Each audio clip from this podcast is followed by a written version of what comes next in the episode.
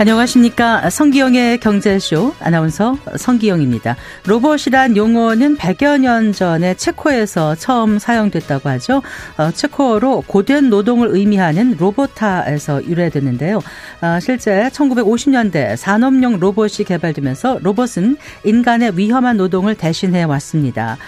이후 어, 저출산 시대로 접어들면서 사람이 할 수 있는 거의 모든 일에 로봇이 투입되기 시작했는데요. 이런 흐름에 맞춰서 우리 정부도 로봇 산업 육성을 위해 3조 원 이상을 투자하기로 했습니다. 아, 산업 현장을 넘어서 사람과 어, 공존하고 있는 로봇 산업의 미래 어떻게 펼쳐질지 아, 상상해 보겠습니다. 아, 정부가 독점적 지위를 가진 플랫폼 기업들과의 전쟁을 선포했습니다. 1980년대 재벌을 연상시키는 플랫폼 기업의 문어발식 확장 사례 짚어봅니다. 이 시간 유튜브로도 함께하겠습니다.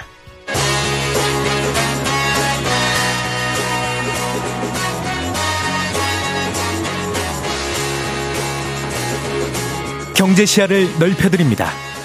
투자의 지름길을 안내합니다. 돈 되는 정보를 발견하는 시간. KBS 1라디오 경제쇼.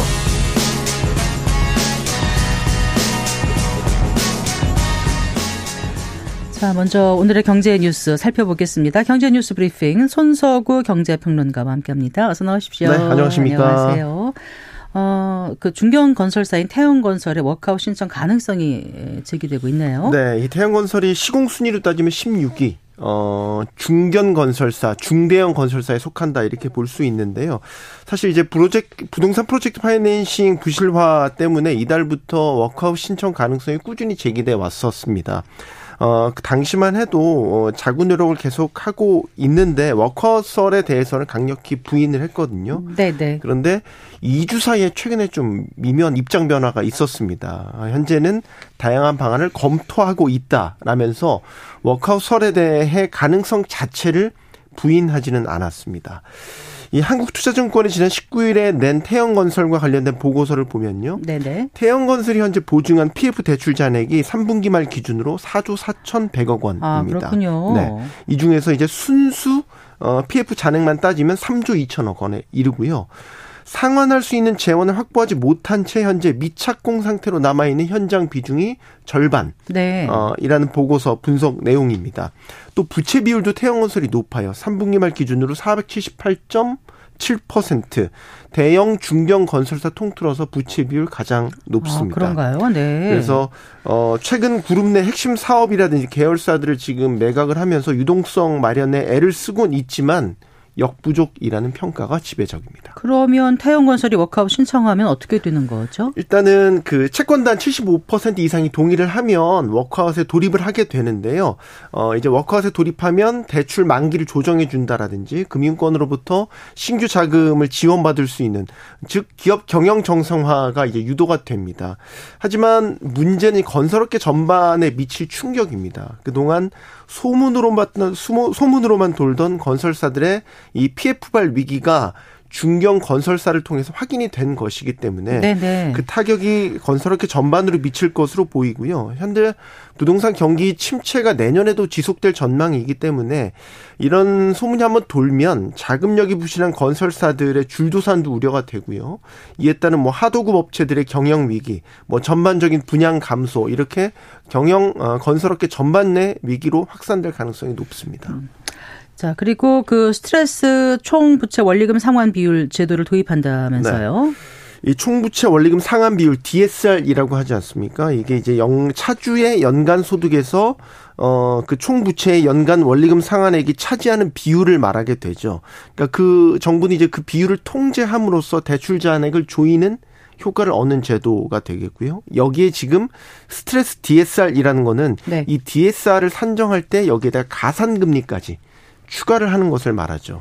그래서 변동금리 대출을 이용하는 차주가 예를 들어서 대출 이용 기간 중에 금리 상승 때문에 원리금 상환 부담이 상승할 가능성을 감안을 해서 DSR을 산정을 할 때 아예 가상금리까지 부과를 하는 제도가 되겠습니다. 음, 네. 그동안 금융당국이 가계부채 관리 강화 차원에서 이 스트레스 DSR 도입을 검토하겠다 이렇게 밝혀왔었는데 오늘 이제 공식화했고요. 이에 따라서 내년에 어, 변동금리는 물론이고요. 혼합형, 주기형 대출에 대해서 스트레스 DSR 제도가 도입됩니다. 그럼 앞으로 어떻게 바뀝니까? 구체적으로? 이제 가상금리가 이 더해지는 개념이라고 말씀을 드렸잖아요. 그런데 이제 물론 여기 무작정 더해지거나 빼지는 게 아니고요. 하한과 상한이 있기는 합니다. 네. 가상금리 하한은 1.5%, 상한은 3%로 어, 결정이 됐습니다. 그래서 어, 올해 11월 예를 들어서 연 5.04%의 금리로 만약에 변동 대출을 받았다라고 한다면 어, 과거 5년 중 최고 금리인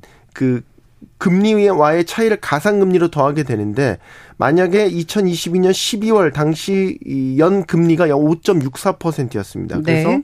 어, 차이를 보면 0.6%에 불과하지만 한 아까 1.5%라고 말씀드렸잖아요. 네네. 가상금리 1.5%를 여기서 더하는 식입니다. 그러니까 전체 대출 잔액은 줄어들게 되겠죠. 그만큼. 네. 그러니까 실제로 그 가상금리를 더 주는 건가요? 아니면 그러니까 아니죠. 그게 아니라 가상금리가 더 더해진 걸로 상정해서 그렇죠. 총 대출, 어, 대출 원금과 이자를 다 해서 내가 갚을 수 있는 거니까 결국 그렇죠. 한도가 줄어드는 셈이지. 맞습니다. 이자 자체가 더 늘어나는 건 아닌 거잖아요. 맞습니다. 네, 네. 네. 그래서 예를 들어 연봉 1억 원 차주의 경우에는 어 기존 대출이 6억 한 5,800만 원이었다면 네. 이 스트레스 DSR 제도가 적용된 뒤에는 약 1억 200만 원이 줄어든 5억 5,600만 원으로 줄어들게 됩니다. 네, 그래요. 자, 내일이 그 주식시장 올해 마지막 장입니까? 맞죠? 네, 폐장입니다. 네. 그 올해 주식 부호 순위가 공개됐네요. 항상 이때쯤 나오지 않습니까? 맞습니다. 네. 네. 기업 데이터 연구소 CEO 스코어가 지난 26일 종가 기준으로요. 국내 상장사의 개별 주주별 보유 주식 지분 가치를 조사한 결과를 발표를 했는데요. 어, 올해 말 기준으로 이제 국내 주식 1조 원 이상을 보유한 이른바 주식 부자가 되겠죠. 주식 부자 수가 지난해보다 한 명 더 늘었습니다. 24명인 것으로 조사됐습니다. 네. 올해도 역시 이재용 삼성전자 회장이 총 14조 6,556억 원의 주식을 보유해서 부동의 1위 네. 차지했습니다. 이 회장의 주식 가치는 올해에만 3조 원가량이 늘어났습니다. 가만히 앉아 있는데도 네 주식 가치가 3조 원 가량 늘었습니다. 아, 기업 경영 활동은 했잖아요. 아, 네. 가만히 앉아 있다 표현이 좀 이상했네요. 가만히 앉아 있다는 표현은 네 주식 변동이 없어 지분 변동이 없었다라는 아, 뜻입니다. 네. 자 그리고요 이 회장의 뒤를 이어서 그 어머니죠 홍라희 여사가 9조 2,300억 원. 어, 동생이죠. 이부진 호텔신라 사장이 7조 187억 원, 어, 또 이서연 삼성복지재단 이사장 6조 31억 원의 주식을 각각 보유해서 따지고 보면 1위부터 4위까지가 모두 삼성가 사람들이 네. 차지를 했습니다. 근데 올해 그 새롭게 주식 부호에 이름을 올린 사람들 몇 면을 보면은 좀 눈에 띄는 분들이 있죠. 네. 올해 주식 시장 뜨겁게 달궜던 업종 2차, 2차 전지. 네, 2차 전지 아니겠습니까? 따라서 2차 전지 관련 기업의 주가가 수직 상승했기 때문에 해당 기업의 대주주들이 이 주식 부호에 이름을 새롭게 올렸습니다. 대표적으로 국내 2차 전지 대장격인 에코프로 네. 이 에코프로의 대주주죠 이동채 전 회장 또 어, 금양도 올해 주가가 많이 오른 2차 전지 관련주였는데 네, 네. 금양의 류강재 회장 올해 주식부호 1조 원 대열에 새롭게 합류를 했습니다. 네. 특히 이동채 전 회장의 경우에는 주식 지분 가치가 깜짝 놀라지 마십시오. 지난해 말 5,018억 원에서 3조 2,196억 원으로 1년 사이에 무조 무려 2조 7천억 원가량이 폭증을 했습니다. 따라서 주식 부호 순위도 지난해는 47위에 그쳤었는데 39계단이나 상승을 해서 8위 top 10 안에 어, 드는 기염을 토했습니다. 네. 좀 더 말씀드리겠습니다. 반대로 이제 주식 부호 1조 원 클럽에서 제외된 인물도 있었습니다. 대부분 주가가 많이 떨어진 기업의 대주주 또는 CEO였는데요. 김남정 동원그룹 부회장, 네. 김택진 NC, NC소프트 사장, 조영식 SD 바이오센서 의장, 마지막으로 허재명 일진 머트리얼즈 전 사장 등 총 4명이었습니다. 네, 잘 들었습니다. 고맙습니다. 고맙습니다. 경제뉴스 브리핑 손서구 경제평론가와 함께했습니다.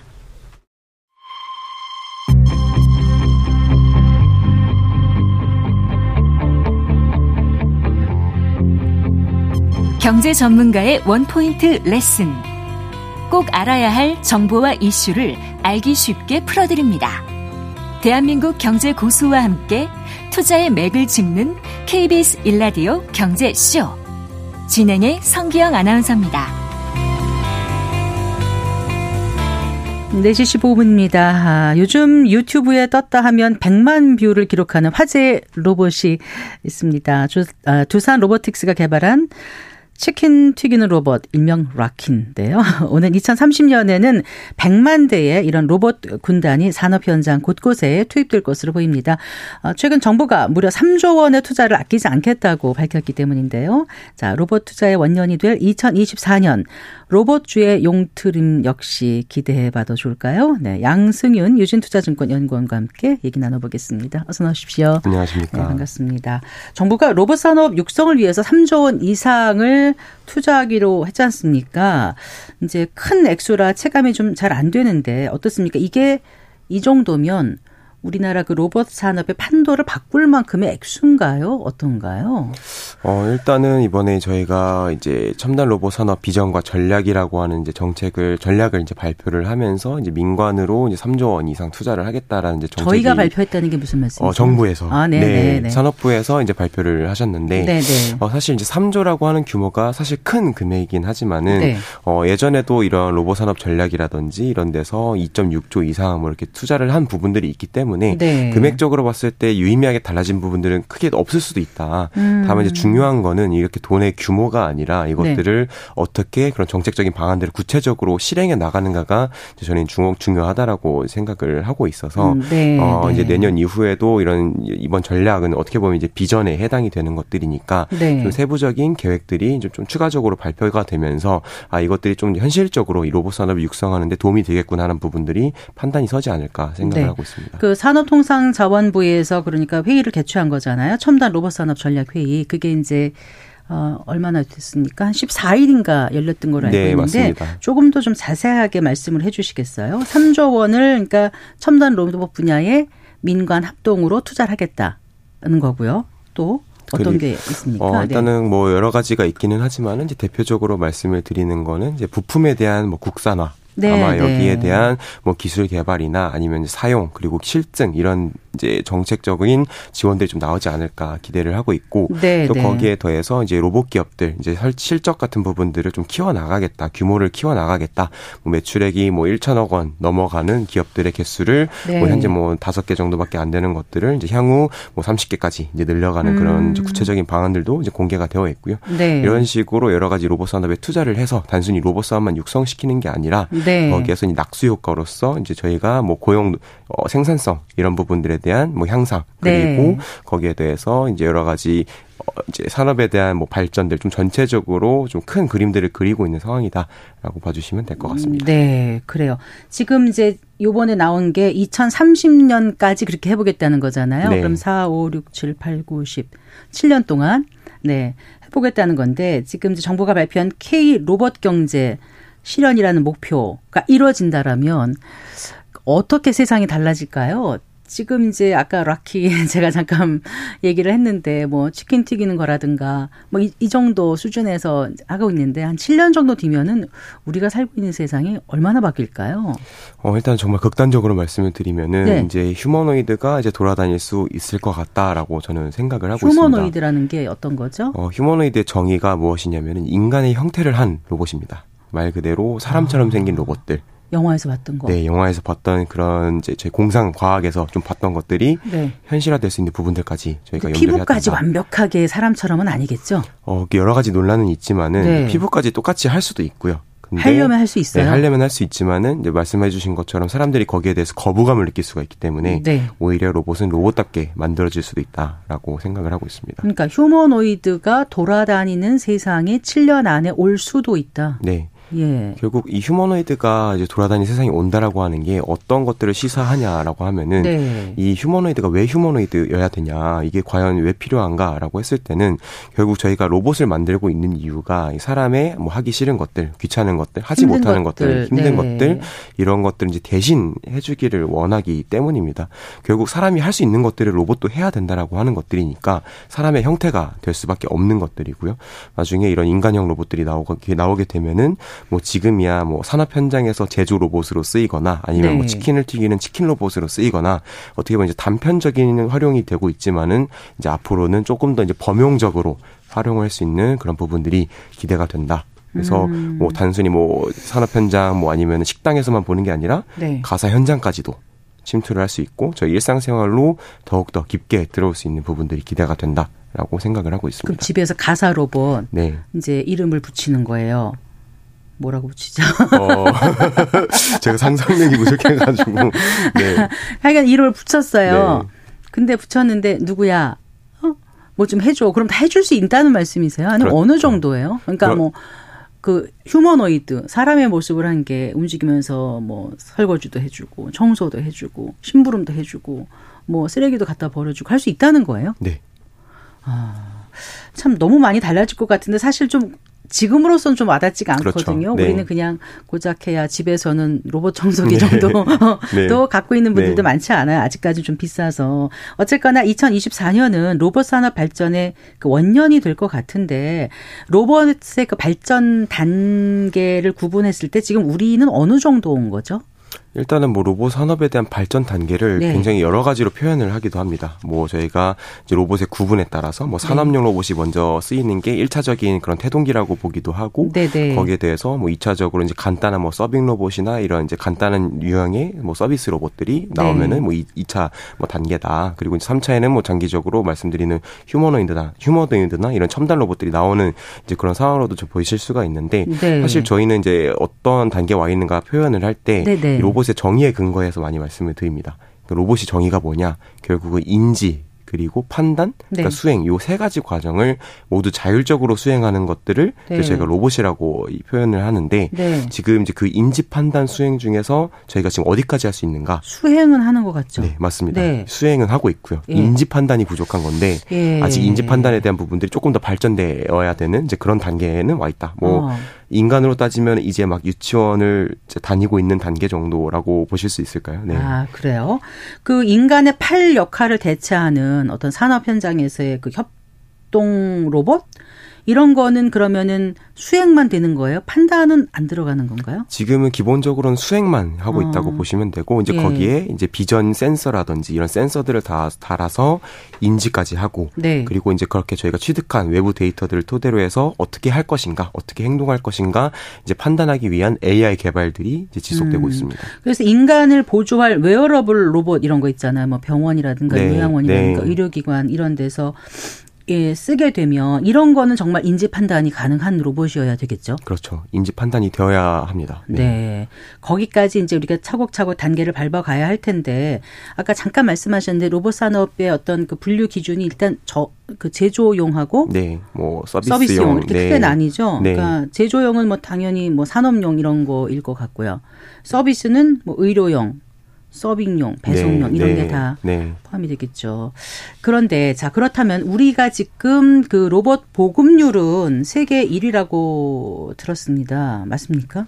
일단은 그 보급률 데이터 같은 경우는 이제 세계 로봇 연맹이라고 하는 이제 기관에서 이제 데이터 한 이제 나 공개를 하는 이제 데이터를 기반으로 보통 많이 말씀을 하시는데 네. 이 보급률 가- 보급률 같은 경우는 산업용 네. 로봇에 근거를 한 보급률이기 때문에 네. 저희가 뭐 만 명의 노동자당 로봇이 천 대 정도 쓰이고 있다고 해서 세계적으로 제일 높은 수준이긴 하지만 이것들이 이제 서비스 로봇까지 내려온다라고 하면은 아직까지는 그렇게 침투가 많이 안 된 상황이라고 보시는 게 정확할 네. 것 같습니다. 그러니까 로봇 밀도라는 표현을 하더라고요. 그래서 제조업 종사자 만 명당 로봇 수가 우리나라가 천 대가 조금 넘어서 이게 세계 1위라고 하는데요. 어, 그러면 이게 글로벌 평균보다는 굉장히 높은 거죠, 일단은. 산업 현장에서의 그 로봇 밀도로 보자면. 맞습니다. 글로벌 평균이 대략 한 300대 정도 되는 걸로 제가 기억을 하고 있어서 아. 거의 뭐 3배 가까이 많다. 중국보다도 많고 일본보다도 많고 독일보다도 많고 미국보다도 많습니다. 그래요. 일단 인구 만 명당 900대가 넘는다라고 지금 나오는데 사실 그렇게 느끼지는 못하고 살고 네. 있거든요. 일상생활에서. 그렇다면 일단 보급률이 1위면 양적으로는 어느 정도 우위를 선점하고 있다? 양적으로는 일단 충분히 갖고 있다 하는데 질적인 경쟁력이 더 중요하지 않을까 싶은데 그 부분은 어떻게 보세요? 어, 일단은 양연구원께서는요. 어, 질적 그런 경쟁력에 대한 부분들은 사실은 저희는 기술 경쟁력이라고 좀 생각을 해볼 수가 있을 것 네네. 같고요. 네. 저희가 이제 뭐 만 명당 천 대 쓰고 있다. 이런 수요 관점에서는 상당히 중요한 이제 부분들을 차지하고 있긴 하지만은 이제 기술 경쟁력 관점에서 본다. 그러니까 질적 성장 측면에서 본다라고 하면은 아직 더 가야 될 길은 많이 남았습니다.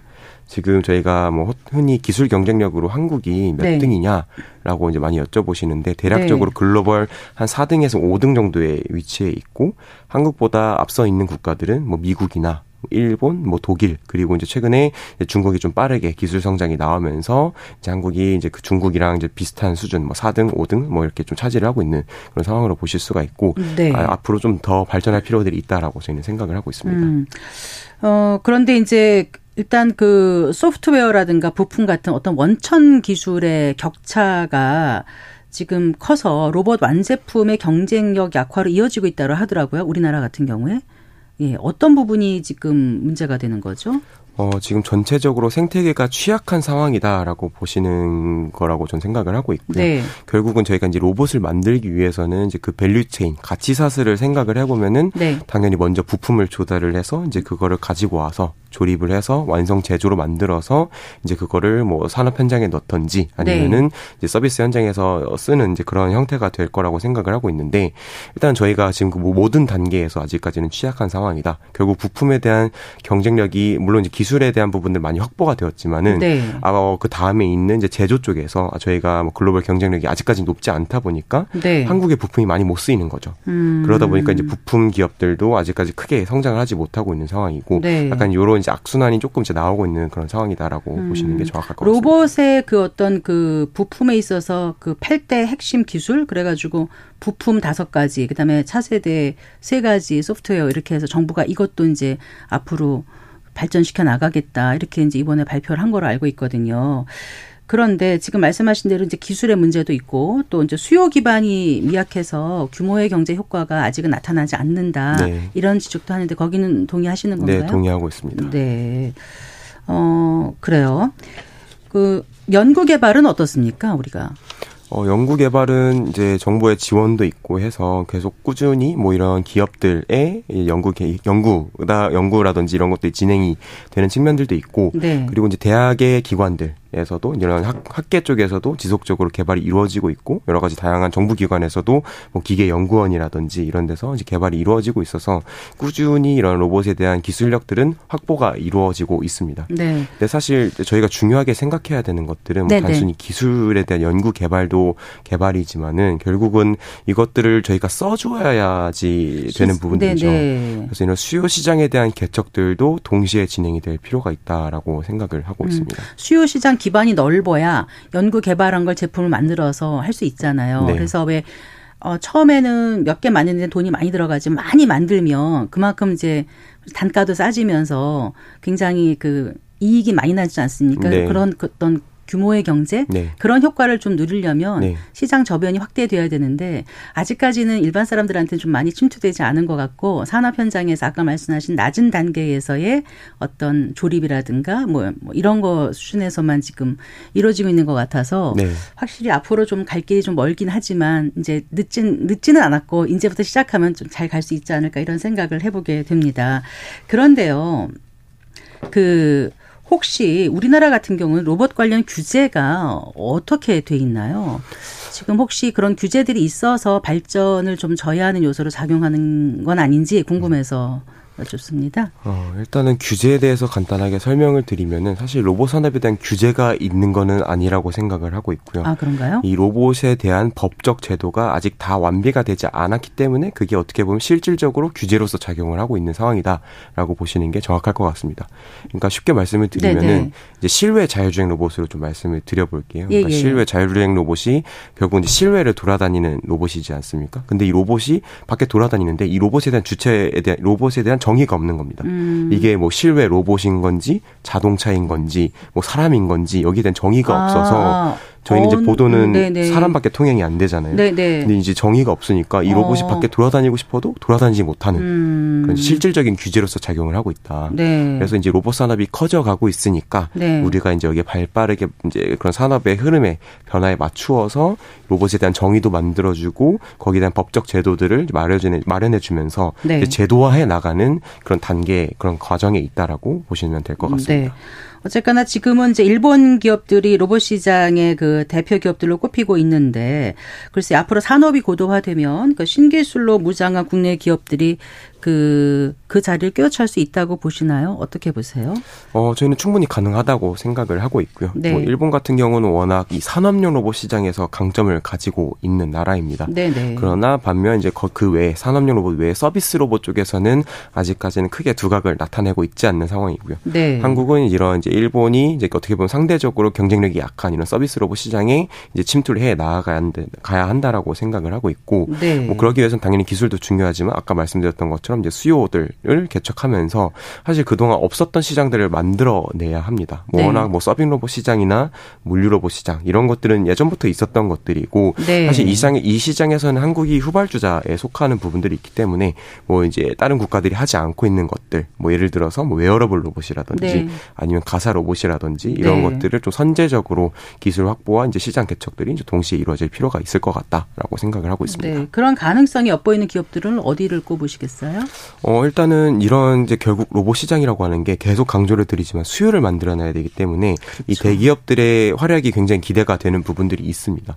결국은 지금 이제 로봇 시장, 국내 로봇 시장에 있는 기업들을 보게 되면은 이제 로봇 전문 기업들 네, 어떻게 네. 보면은 이제 코스닥 시장에 상장되어 있는 이제 뭐 규모가 상대적으로 작은 이제 기업들 중심으로 해서 이 로봇이 개발이 되고 사업화가 이루어지고 있지만은 결국 로봇 시- 로봇 시장이라고 하는 새로운 시장을 만들어내기 위해서는 막대한 자본이 필요합니다. 이제 그런 부분들을 이제 대기업들한테 좀 이제 기대를 하는 부분들이 있다. 뭐 예를 들어서 뭐 삼성전자라든지 LG전자라든지 지금 이런 대기업들도 로봇 사업화에 상당히 좀 주력을 하고 있는 그런 상황이니까 네. 앞으로는 대기업들이 또 시장 창출을 해주고 그런 과정에서 이런 전문 기업들과의 기술 협력이나 이런 부분들을 좀 저희가 눈여겨서 볼 필요가 있지 않을까 생각을 하고 음. 어, 올한해 있습니다. 로봇 기업들의 실적은 어땠었나요? 실적은 부진합니다. 아, 네. 뭐 정확하게 숫자들로 말씀드리긴 좀 어렵기는 하지만은 저희가 전년 대비로 해서는 계속해서 매출 액과 뭐 영업이익 이런 실적 자체는 조금 이제 다운사이징 작아지고 아, 있는 상황으로 그래요? 보실 수가 있고요. 네. 뭐 이게 로봇 시장은 좋은데 기대감도 굉장히 크고 왜 이렇게 실적이 잘 안 나오냐 굉장히 좀 의, 의아해하시는 분들이 네네. 많으십니다. 근데 결국 로봇이라고 하는 것도 누군가가 사줘야 되는 거고 그걸 사용하는 주체는 사람이고 음, 기업이니까 네. 지금처럼 경기 불확실성이 확대가 되고 있고 뭐 금리가 높아서 투자에 대한 비용이 높은 상황에서는 는, 음. 로봇을 사고 싶어도 사기가 지금 제한되는 상황인 거죠. 네, 그렇죠. 네. 네. 어쨌거나 이제 2024년부터 본격적인 투자를 한다고 하니까 어, 음, 로봇 산업에 대한 성장을 좀 기대해 볼 만하지 않겠어요? 네, 충분히 기대해 볼 만합니다. 그러면 이제 새로운 주도주의 탄생도 또 볼 수 있을 것 같고 어떻게 전망하시는지요? 네. 어, 사실 뭐 로봇 산업이라고 하는 게 너무나도 빨리 변하고 있어서 말씀해 주신 것처럼 뭐 지금이야 이제 여러 가지 기업들이 이제 대표 종목, 대표 기업으로 떠오르고 있긴 하지만 이 기업들을 제외하고 또 새로운 기업들이 충분히 성장할 수 있는 네. 가능성들은 있다 라고 생각을 하고 있습니다. 음, 네. 그 자산 운용사들도 지금 로봇 관련 ETF 상품을 늘리는 분위기인 거죠? 맞습니다. 네. 지금 뭐 대표적으로는 뭐 삼성 자산 운용이나 아니면 네. 이제 KB 자산 운용에서 이제 여러 가지 로봇 ETF들이 공개가 되고 있는 상황이고 뭐 대표적으로는 이제 삼성 삼성 자산 운용의 K 로봇 Active 네. ETF라고 하는 네. ETF가 있습니다. 그 수익률은 어느 정도예요? 어 올해 연초 대비로 해서 보시게 되면은 대략 어 60% 정도 상승을 했습니다. 어, 그래요. 네. 네. 그렇군요. 어, 사실 이제 올해 그 로봇주가 상반기 2차 전지 돌풍의 어떤 바톤을 이어받을 것 같았는데 또 한편으로는 변동성도 컸죠. 네. 네. 어, 그렇다면 이제 2024년 내년에는 언제쯤 들어가야 좋을지 어떤 전략을 갖고 좀 관심 있게 지켜봐야 될지를 좀 설명해 주시면 도움될 것 같아요. 네, 지금 로봇 산업 같이 이제 성장하는 산업들에 대해서는 사실 이제 그거에 대한 이제 가치 판단을 하기도 굉장히 좀 어려운 부분들이 있고 그리고 또 올해 이제 로봇 관련 종목들의 주가 흐름들을 보게 되면은 네. 사실 뭐 실적이나 아니면 이제 펀더멘털 그 기반이 되는 것들보다는 네. 조금 좋은 긍정적인 이슈들 기대해 볼 만한 모멘텀이 나왔다라고 할 때마다 좀 강세 를 형태를 보였었기 때문에 네. 여전히 내년에도 이런 이슈 기반한 이제 저희가 관심을 좀 가, 이슈 여러 가지 다양한 긍정적인 이슈들에 좀 초점을 맞추어서 좀 볼 필요가 있지 않을까 생각을 하고 있고요. 네. 단기 관점에서는 이제 뭐 그렇게 이슈나 모멘텀을 좀 볼 필요가 있긴 하겠지만은 네. 결국 로봇 산업이라고 하는 게 뭐 단기간에 끝나는 것들이 아니라 사실 뭐 10년 뒤 그 중장기적인 미래를 보고 가야 되는 산업이라고 생각을 하고 있어서 약간 이제 투자에 있어서 투자에 있어서 어떤 기업들을 언제 사야 될지 모르겠다라고 하시는 분들은 아까 말씀드렸던 그런 ETF와 같은 이제 상장 지수 펀드 이런 것들을 이제 좀 이제 저희가 투자를 해보는 것도 하나의 방법이지 음. 않을까 생각을 하고 있습니다. 방송 준비하면서 이제 로봇주들을 쫙 봤어요. 근데 막상 어떻게 옥석을 가려야 될지 눈이 없어서 잘 모를 것 같거든요. 어떤 기준 이런 거를 어떻게 잡고 가야 될까요? 보통은 이제 저희가 일반적인 산업들을 분석을 할 때는 뭐 기업들의 실적이나 아니면 뭐 수주 이런 명확한 이제 근거가 되는 데이터들이 있는데 네. 사실 로봇 쪽은 뭐 기술 기반이다 보니까 그 투자 판단이 굉장히 어려우실 그렇죠. 것 같아요. 일반인들은 알기가 좀 어렵거든요. 네. 네. 그래서 저희가 항상 말씀을 드리는 거는 그럼에도 기술을 봐야 된다. 결국 이 기술이 무엇일까, 뭐가 앞으로도 잘 될까를 좀 고민을 해볼 필요가 있는 거고 아까 이제 저희가 힌트를 하나 드리긴 했지만은 이제 휴머노이드 시장이 앞으로 네네. 열릴 거다. 정말 고도화된 로봇 시장이 열릴 건데 과연 이 이제 관심 있어하는 기업이 그런 기술력을 갖췄는가를 좀 한번 이제 면밀히 지, 켜보시는게 중요하지 않을까 생각을 하고 우리나라는 있고. 그러면은 지금 로봇 관련 회사가 몇 개나 있어요, 대략? 지금 뭐한 10개에서 20개 정도 사이로 보시면 음, 될것 같습니다. 네, 알겠습니다. 그 내년 초에 미국 라스베이거스에서 세계 최대 가전 IT 전시회인 CES 2024가 열리지 않습니까? 네. 매년 1월 초에 한 나흘 정도 열리는 걸로 알고 있는데 여기에 각국 그 로봇들이 막 모이지 않을까요? 어, 저희도 이번에 로봇 좀 기대를 하고 있는 상황이고요. 예. 지금 제도 저도 이제 이번에 CS를 가게 되어가지고 아, 네, 여러 가지 네. 찾아보고 있는 상황인데 네. 일단은 지금까지 막 로봇 전문 기업으로서 두각을 나타내는 기업은 아직까지는 이제 나오지 않는 걸로 보고 있는데 네. 이번 CS에서 좀 주목해야 될 포인트들은 대기업들의 로봇 사업화 네. 라고 생각을 하고 있습니다. 뭐 일단은 로봇 전문 기업으로는 한국의 두산 로보틱스가 이번에 같이 두산 그룹과 같이 출 이제 저희가 출전을 하게 되기는 할 텐데 네, 네. 그 이외에 이제 뭐 대기업 쪽에서 뭐 LG 전자라든지 네. 그리고 네. 한라 만도 이런 자동차 부품사 쪽 그리고 아. 현대 모비스나 이런 이제 자동차 관련된 회사 쪽에서 이런 뭐 주차 로봇이라든지 아니면 가사 로봇이라든지 이동형 네. 로봇들을 좀 이제 공개를 하기 위해서 좀 이제 준비를 하고 있는 걸로 파악이 되고 있습니다. 네. 알겠습니다. 말씀 잘 들었습니다. 고맙습니다. 네, 감사합니다. 네, 양승윤 유진투자증권 연구원과 얘기 나눠봤습니다.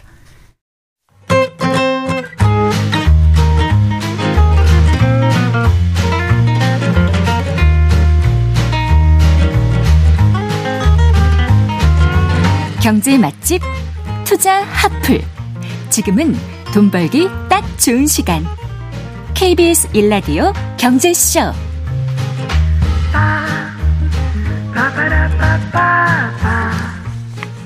네, 4시 37분입니다. 아, 1980년대 문어발 확장을 하던 국내 재벌들을 가리켜 공룡이라고 표현했었죠. 네, 그런데 2023년 새로운 공룡이 등장했습니다. 바로 거대 플랫폼 사업자들인데요. 어, 정부가 이 독점적 지위를 가진 플랫폼 기업들과의 전쟁을 선포했습니다. 이유 알아볼까요? 김동영 한국개발연구원 연구원과 얘기 나눠봅니다. 박사님 어서 나오십시오. 안녕하세요. 안녕하세요. 자, 공룡 플랫폼 사업자 어떤 기업을 말하는 거죠? 네, 뭐 과거와 크게 다르진 않습니다. 이 언론에서 자주 쓰는 표현인데요. 이게 굉장히 재밌는 표현입니다.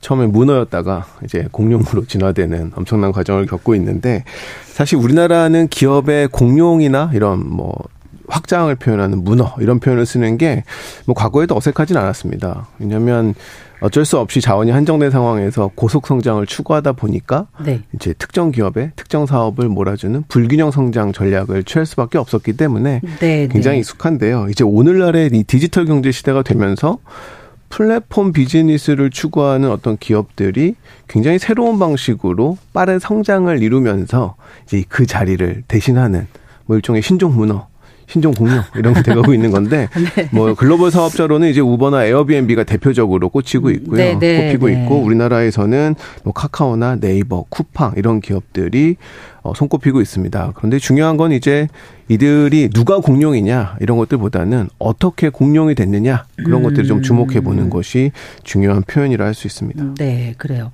그런데 그 이제 플랫폼 사업이 도대체 어느 정도길래 음. 어, 우리나라 경제를 주무르던 재벌과 비슷하냐 이렇게 질문하실 수도 네. 있을 것 같거든요. 그 네. 얘기를 좀 해주실까요? 네, 이게 플랫폼이 사실 설명하기가 굉장히 복잡하고 좀 많은 내용들을 담고 있습니다. 그래서 플랫폼이 무엇인가부터 조금 최대한 알기 쉽게 말씀해 네, 주세요. 차근차근 얘기를 해보려고 하는데요.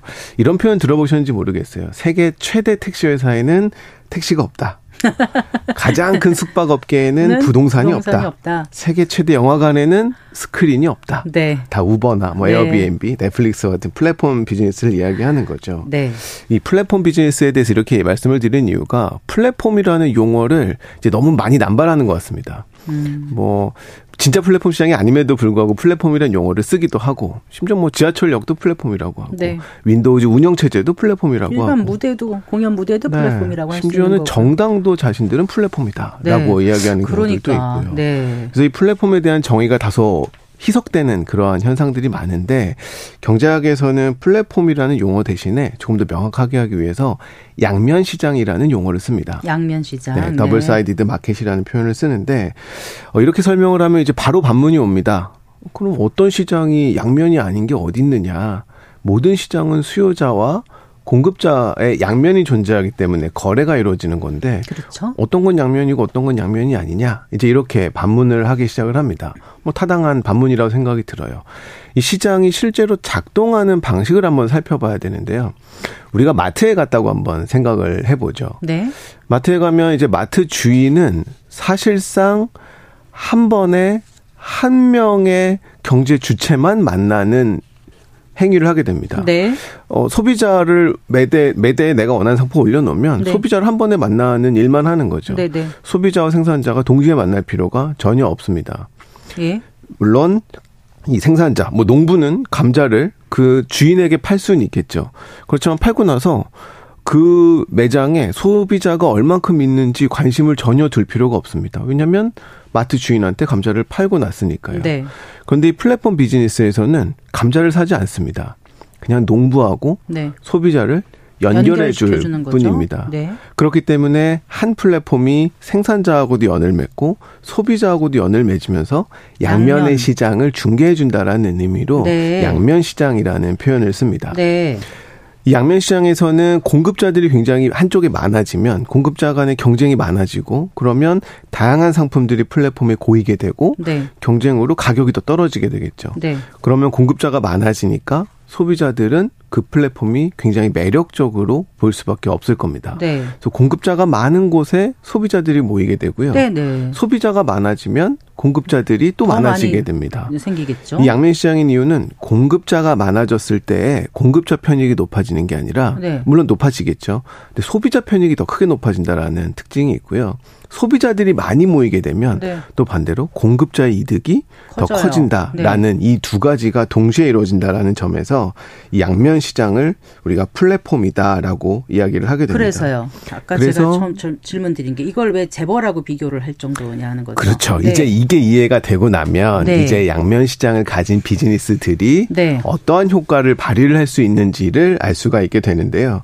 이 플랫폼은 요약하면 두 집단이 중개자를 통해서 상호 작용하는 시장이다라고 설명을 할 수가 있습니다. 네. 그래서 직접적으로 생산자와 수요자를 중개를 하면서 영향력을 높이는 그런 비즈니스를 할 수 있죠. 네, 네. 그래서 이 플랫폼이 성공하기 위해서는 수요자와 공급자 모두한테 잘 보여야 됩니다. 초반에. 그렇죠. 어느 한쪽에만 잘 보이게 되면 한쪽이 안 오기 때문에 양쪽 다 적절한 수준으로 끌어올리면서 초반에 이러한 비즈니스를 끌고 가야 되는데 어느 규모를 넘어서게 되면 네. 이제는 소비자와 생산자가 서로의 존재 때문에 이 플랫폼을 떠날 수가 없게 됩니다. 어. 어떤 플랫폼을 내가 욕하면서도 계속 쓰고 있는 모습들이 많이 보이실 텐데요. 뭐 우리가 물건을 고를 때도 택시를 탈 때도 아 이거 쓰기 싫은데 아, 마음에 안 들어 하는데 해요. 할 수밖에 없어요. 네, 왜냐하면 공급자가 많이 있으니까 네. 내가 편하거든요. 네. 그렇기 때문에 소비자 생산자가 떠날 수가 없게 되는 상황이 오고 네. 그러면 소비자가 많아져서 공급자가 많아지고 공급자가 많아져 소비자가 많아지는 이러한 선순환이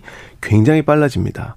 과거의 재벌 기업들이 문어발 경영을 통해서 네. 속도를 올리는 것이 1, 2, 3, 4, 5 이렇게 올라갔다면 네. 플랫폼은 1, 2, 4, 4, 8 6, 8, 10 이런 식으로 기수 지수적으로 성장을 하는 모습들을 보이게 되는 거죠. 이걸 우리가 네트워크 효과라고 하고요. 네, 네. 이 네트워크 효과로 인해서 소비자와 생산자가 갇히는 걸 고착 효과, lock-in 효과라고 아, 이야기를 합니다. 네. 이제는 플랫폼이 뭐 특별한 일을 하지 않아도 음. 서로의 존재 때문에 플랫폼을 벗어날 수가 없게 되는 거죠. 네. 이제 플랫폼이 사악해지는 지점들이 이제 바로 사 예, 어, 여기서부터 시작이 되는 겁니다.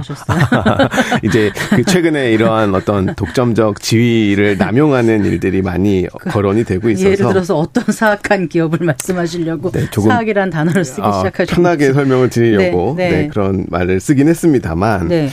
이제 얼마든지 자신이 원하는 대로 어떤 반칙 행위들을 하더라도 네. 어, 누군가가 그것에 불공정함을 느끼더라도 네. 플랫폼을 떠날 수가 없는 상황들이 펼쳐지는 거죠. 네. 그래서 이 정부가 이제 몇 가지 뭐 일반적으로 흔히 이야기되고 있는 반칙 행위입니다만 네 가지에 대해서 이야기를 하고 있습니다. 차사우대. 네, 자사우대, 그다음에 멀티 호밍 네, 금지, 멀티 호밍 제한. 그리고 자사 그저 끼어 팔기, 네. 최해 대우 요구입니다. 네, 네. 요네 가지에 대해서 이제 얘기를 하고 있는데 기본적으로 플랫폼사들은 이렇게 소비자와 공급자들을 보고 있다가 네. 협상력이 조금 약한 부분을 공략을 합니다. 예를 들어서 대개 소비자들은 공급자보다 플랫폼을 떠날 유인이 조금 더 있습니다. 더 있다고요? 네, 왜냐하면 경쟁 플랫폼사들이 있을 테니까요. 한번 기웃거리게 되죠. 네, 한번 기웃거리게 네, 되는데 네. 그럼 어떤 일을 하냐면 고- 플랫폼사는 공급자에게 어, 소비자에게 더 싸게 제품을 공급해. 음. 원래 500원인데 아. 손해를 보더라도 300원을 네, 네. 300원에 팔아. 라고 요구를 합니다. 네. 교차 보조라고 합니다. 네. 플랫폼이 자기 주머니에서 나오는 게 아니라 생산자 주머니에서 소비자를 보조하도록 만들어내는 거죠.